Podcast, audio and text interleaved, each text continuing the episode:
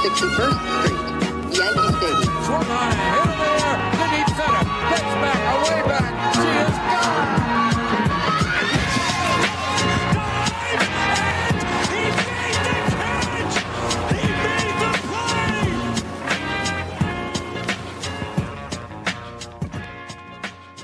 All right, welcome back to the Boys of 161st Street bonus episode with the Action Network. We got BJ with us today, along with myself, Damon, and Chandler from the other other side of the Boys of 161st Street. How you guys doing? I'm great. I had a wonderful weekend. How how how was your guys' weekend? Yeah, First BJ. of all, uh, congratulations on the MLB deal. That's huge. Oh, thank you guys very much. Yeah, I mean Yeah. it's uh it's uh, another big step for you know our company. We already had the deals with you know PGA Tour and NBA, so yeah, it's a it's a great deal. Yeah. So for those of you who don't know, Action Network just uh, signed a deal with with the MLB. Um, I personally don't know all the details of it, but I think it's just an awesome just step in the right direction for covering more MLB content, which is which is always what we as baseball fans want to see. Um, in other news, BJ again is a is a Red Sox fan, so he's gonna take it easy on us today. This is not a ideal timing for Yankee World to be talking with Red Sox fans, but it's okay. I think we'll we'll get over it. Um, you know, it's all it's all fun and games until we get swept at home for the first time in ten years. But it's okay. Whatever. um. Anyway, last time BJ was on, you guys should have followed his picks because he had Indians over Tigers. Sorry, Indians beating the Tigers. Then he had the over on the Dodgers and Nationals game. Both of those hit. So tune in to the end of the episode today. He'll be giving out some more picks, which are going to hit, obviously. Um, that's why I bring these guys on as the MLB experts. Um, how you doing? Uh, not as good as BJ. I'm not gonna lie. The weekend was pretty rough for for me. Kind of made my eyes bleed watching a TV. Oh, stop it! Come on, guys, the sky's not falling. It is Don't falling. stop. The sky has fallen, There's a then I, hundred games left in the season. You guys, then I had to go to work to start my week, and it's just you know couple Yeah. that together. I've been better, but I've been worse. There you go. There you go. Anyway, we're gonna we're gonna you know if you want to listen to the Yankee fans and the boys of 161st Street grief, listen to the last episode that just came out because that was a whole hour long of us just sobbing. So this is not a time to sob. This is a time to talk about some baseball, talk about some bets, and talk about some great things that are happening in the Action Network and betting world. Um, so before the episode started, I asked BJ to look up some some interesting stats about what the most profitable teams are to bet on this year. So meaning, um, BJ can go into more detail about this, but you know you're putting you're betting on teams. Let's just say every single day, which team you're going to be becoming the most profitable on if you put the same amount of money on each day, et cetera, et cetera. So BJ, why don't you take it away? I know you wanted to guess a little bit, but want to give us a little context behind it, and then just kind of um, get us started. Exactly. Yeah. So what I'm going to be doing here is, though, in our uh, our Bet Lab software uh, for Action Labs here at the Action Network, we track everything from you know profitability to how teams do for certain things and everything like that. So uh, I basically what I have is a list here of the teams that have been the most profitable. So I have uh, their ROI percentage, and also if let's just say you bet you know ten dollars a game, how much money you'd actually be up if you were betting uh, these teams. So um, there are some teams on here that are incredibly profitable, and some that are really not that great. Um, so, do you guys want to take a guess on the most profitable team this season? I do. I feel so confident in this one. Let's hear it, I would- Chandler. I would, bet it. Let's right do now. it. Let's do If it. there were odds, give me the Cardinals as the most probable. Oh, Not even close. Dude, told you know, you. you know, I was gonna say, I was gonna say the Reds, which Not- are which are right below The that. How about, Cardinals- how about the A's? No, Fuck me. Giants, correct. Giants, So- really? So Giants. Let's go. sense. Yeah, that makes so sense. The, the Giants, they're so they're they're 37 and 22. And if let's say if you just bet, you know, ten dollars every single day on the Giants, you'd be up uh, a hundred or sorry, yeah, hundred and fifty-two dollars. wow. So, which is actually a really good ROI of like over 25%. So, um, and the next team down in the list, I mean, both of us are not going to like to hear this, but it's the Rays. Um, they're up, they have a 20 over 22% ROI and they're uh, up, a, you'd be up $138 if you bet on them. And then third are my Boston Red Sox, and you'd be up $119 if you were betting on them every single day. But the next team down this list, and I want this is kind of a good point in betting on baseball in general, is the Seattle Mariners, who are one game below 500, but you'd actually be up $73 if you were betting them every single day. And it's a good kind of shows you that betting on favorites doesn't always actually win in baseball. And that sometimes if you take big underdogs, now they might not win every single day. But if they win a good percentage, you can actually make some good money uh, betting these underdogs. So, and, you know, looking down the list for the least profitable teams, um, this isn't the least profitable, profitable team out there, but if you bet on the Dodgers every single day, you'd actually be down almost sixty-four dollars. They're probably So- favored by so much. Is that is that yeah, why? Yeah, exactly. So they're only 34 and 25. And since they're favored by so much every single day, you actually wouldn't be actually making that much money. So it kind of shows that even though some teams, you know, it's, it's it is actually kind of profitable to bet on some teams that uh, are bad and I have, you know, really high odds every single day because and again, it is just one baseball game. Yeah. You know, I mean, you know, so I mean, Are, how are Um, the yeah. Twins on that list? That was my, the worst. They, they're sec they're second to last. The Diamondbacks are actually the worst. Damn So it, those are my first two. Yeah, so the Diamondbacks they're negative one hundred and seventy-seven dollars if you'd bet you know ten dollars a game, and the Twins are negative five uh, thirty-four. But um, actually, I was thinking about the Twins today because I do think they're you know obviously a very talented team. They have good bullpen, some good starting pitching, and they're eighteen to one right now to win the AL Central. And like we said before, there's hundred games left in this season, and I think they're what twelve games back right now of the White Sox it's not crazy that a team like that could get hot and potentially challenge the White Sox for you know that division title. So They got a good chance at a sweep coming up this week. right, so. exactly, and they're you know they're in a weak division, obviously. You know with the um, the Tigers and the Royals and Yeah. you know the Indians' offense is terrible. So um, yeah, I, I you know now. When you look at this list right now, and I just mentioned these teams, that doesn't mean just every single day. Okay, I'm going to go bet the Giants, or hey, I'm going to go bet, you know, the Rays, because you know this is kind of what's happened over that time. And usually, once we get to this point, teams usually don't stay this profitable mm-hmm. over long run in a season. So I'd throw a little air of caution out to people, not just to rush to bet these teams, but it is kind of interesting to see, you know, what kind of teams are at the top and, you know, some of the teams that actually have positive records, like, you know, the Dodgers uh, are actually at the bottom. So Yeah, because it was crazy. Because I feel like when you know, obviously the Yankees have been doing so well, but even when we were playing the Rays, when we were all just not confident we were going to win, we were favored anyway. And that that that to me was very very funny.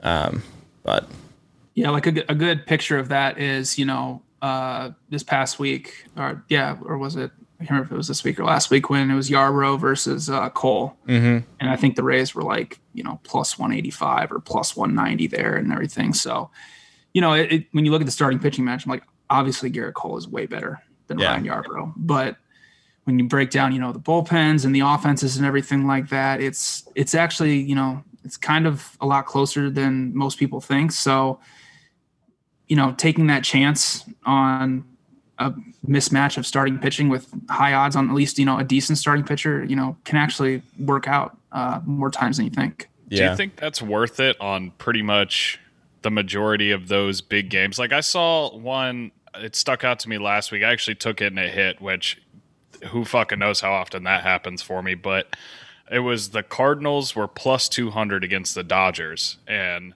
to me, that's a no brainer. Like I, and you know, it's obviously got more chance of losing than winning, but with odds like that, I feel like you almost have to take a stab. Exactly. So the implied odds on uh, plus 200, like you said, is about 33.3%. So if you look at any type of projection model or whatever, if you, or honestly, if you just think that there's a better chance of them, a higher percentage chance of them winning than, you know, what the implied odds say, then there is value to that over the long run. So yeah, it might not, it's, you know, it might not hit 50, 50% of the time. It might not even hit 40% of the time. But if you're hitting those plus 200s at, you know, a 35, 36% rate, you're actually making money over the long run. So, um, yeah, I, I, I agree that, you know, especially with that game, I think I did take that as well. I think the Dodgers scored like 11 runs in the first inning. So, Oh, um, that was, that- it was back to back nights. They were yeah, I, I think I had the second one. night uh, with because it was definitely yeah it was it was Martinez on the mound. Yeah, and then And- they, I think they had Kim the game before, and they were plus one ninety or something. I Right. took that one too, and they ended up winning like three one. So Yeah. I also think I had the under uh, in that 11 run first inning game. So that feels good, doesn't it? yeah, yeah, that's one of those where you're just like, okay, well, my night's over. I don't even. Have to pay attention to the game yeah, I'm gonna go ahead and just hang it up, call it a night. Yeah. Exactly. It, So- I think it's funny how the the leaders in the AL East and in the NL West, the Giants and the Red and the Rays, are one of the most prof- profitable teams because they're just like, and I feel like they're still going to be underdogs, e- even Oh, though yeah. even though they're in the top of the division. If they, yeah, I mean, if like if, when the Giants play the Dodgers or even when the Rays play the Yankees, you know, and if it's you know one of the good starting pitchers on the mound, like they're still going to be underdogs. Yeah, that's a great. It's obviously you know dependent on the starting pitching matchup and everything like that. Um, but you know, I mean, for the Giants, the reason that they're so profitable is because they have a great offense, they have great starting pitching, and they've completely improved their bullpen this year. Because last year, I think their bullpen was second to last. I think in Yeah. every like metric you look at, and it just cost them so many games. And then now you look at it this year, and they're the most profitable team in baseball because they fixed what you know their problem was. So yeah. So do you think in those big uh the big differences, I guess, the big plus plus two hundreds, the plus one eighty five, stuff like that, with between two good teams like Cardinals Dodgers, do you think books overvalue starting pitching in those instances more often than not? Well, it kind of depends. So in the the Cardinals instance, uh, the Cardinals are a very weird team because they're actually due for a lot of like negative regression this season because um, their bullpen uh, has actually been like quite terrible when you look at some of the you know advanced metrics like you know xFIP and xERA.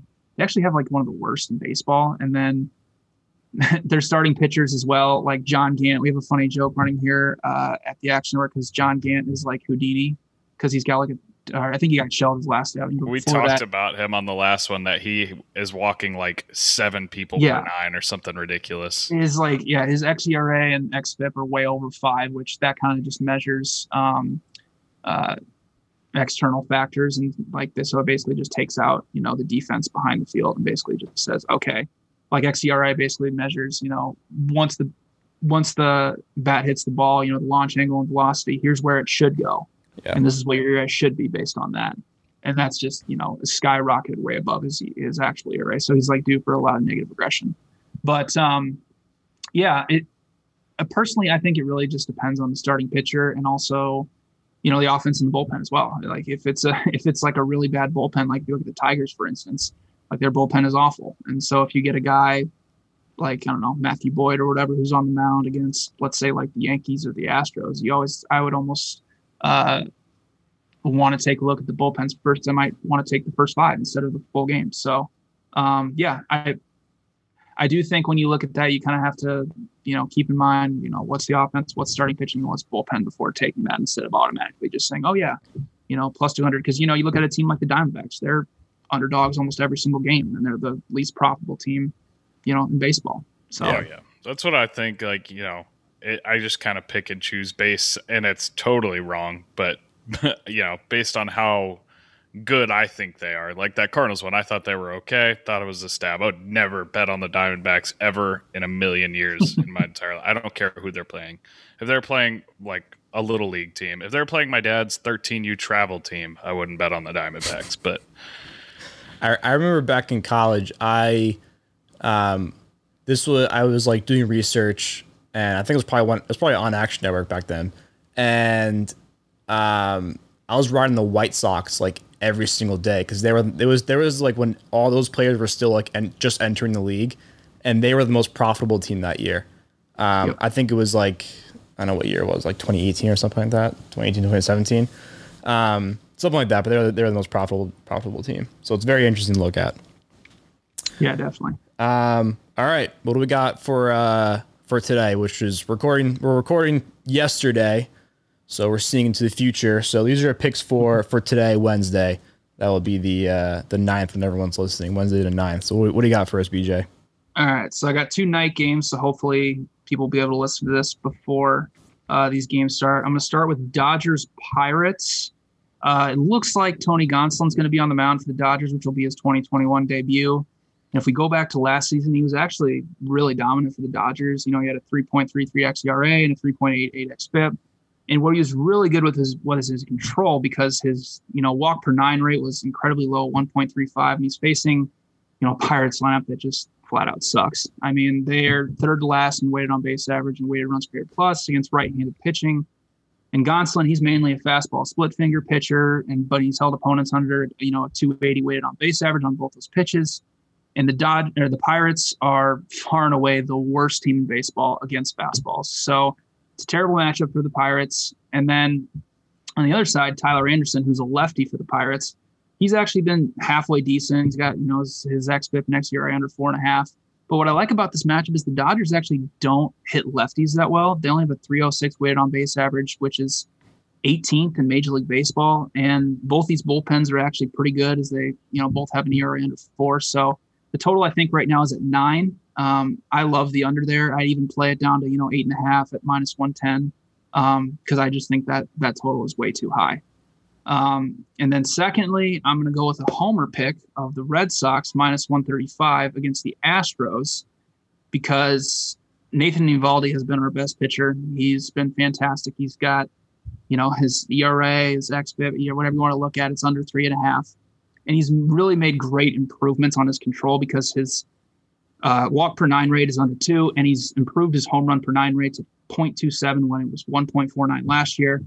And here's something interesting, uh, kind of about the Astros that I think you guys will like. Um, so Eovaldi, is, his curveball's been great. It's you know holding hitters to a 177 weighted on base average. It's got over 30% whiff rate. But the Astros lineup only has three guys with a weighted on base average over 260 against curveballs. And if you go back to the 2019 season, the Astros were by far and away the best team against curveballs. They had 24.5 weighted Hmm, curveball runs. Why? But over the past two seasons, they have negative 0.4 weighted curveball runs. Huh. Huh. Isn't that crazy? Wonder why that is. Yeah. Hmm. Wonder why that is. Yeah.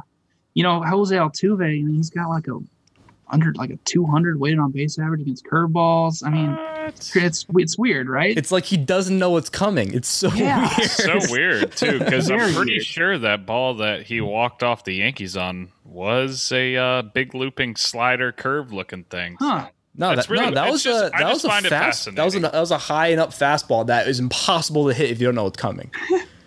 No, the Chapman one was a curveball or was a slider. Are you sure? Hundred percent. I could have sworn it was a, a high guy. Because everybody's geared up for that in a like three one count with Chapman on the mound who can't locate. I might need to fact check you on that. I don't know. Please do. All right. Yeah. Well, anyway, BJ, so can you give me odds on Anyway, that? what on the on the be- uh, being on right? which on which pitch was thrown there? Oh, I I think it. I do think it was a high fastball, if I remember right.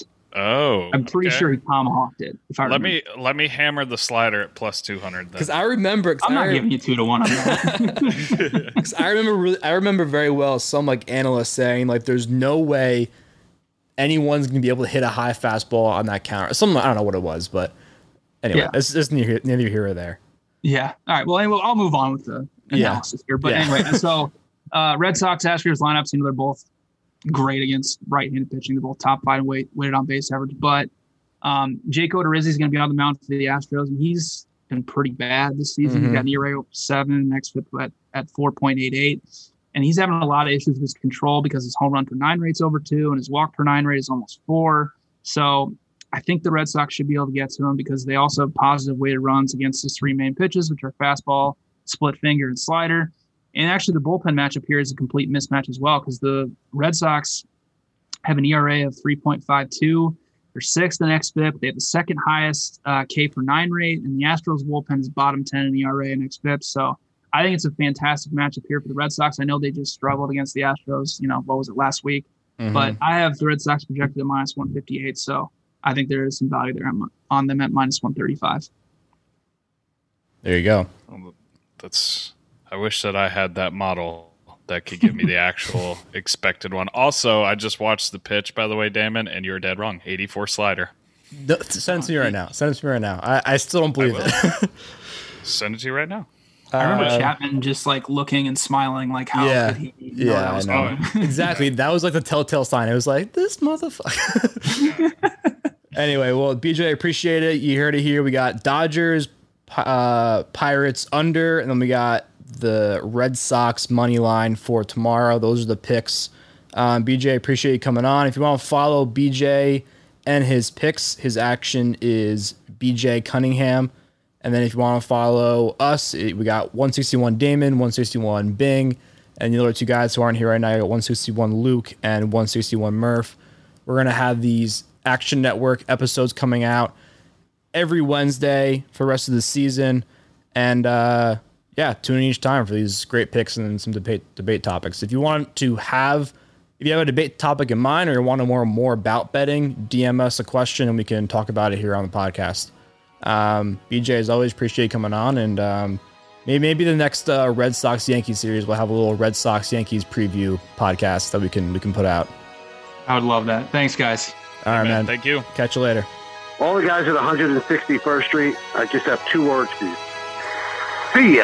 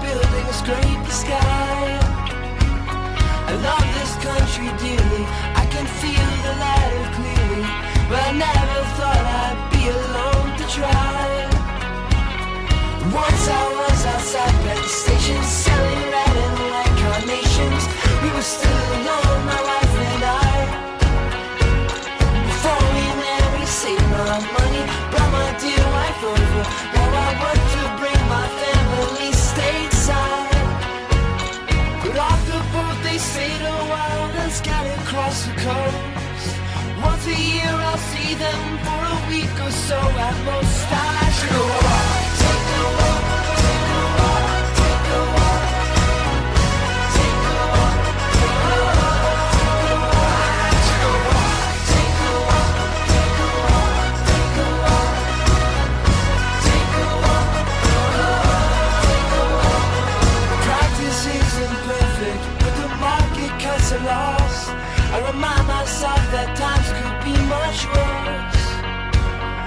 wife won't ask me questions, there's not so much to ask, and she'll never flaunt around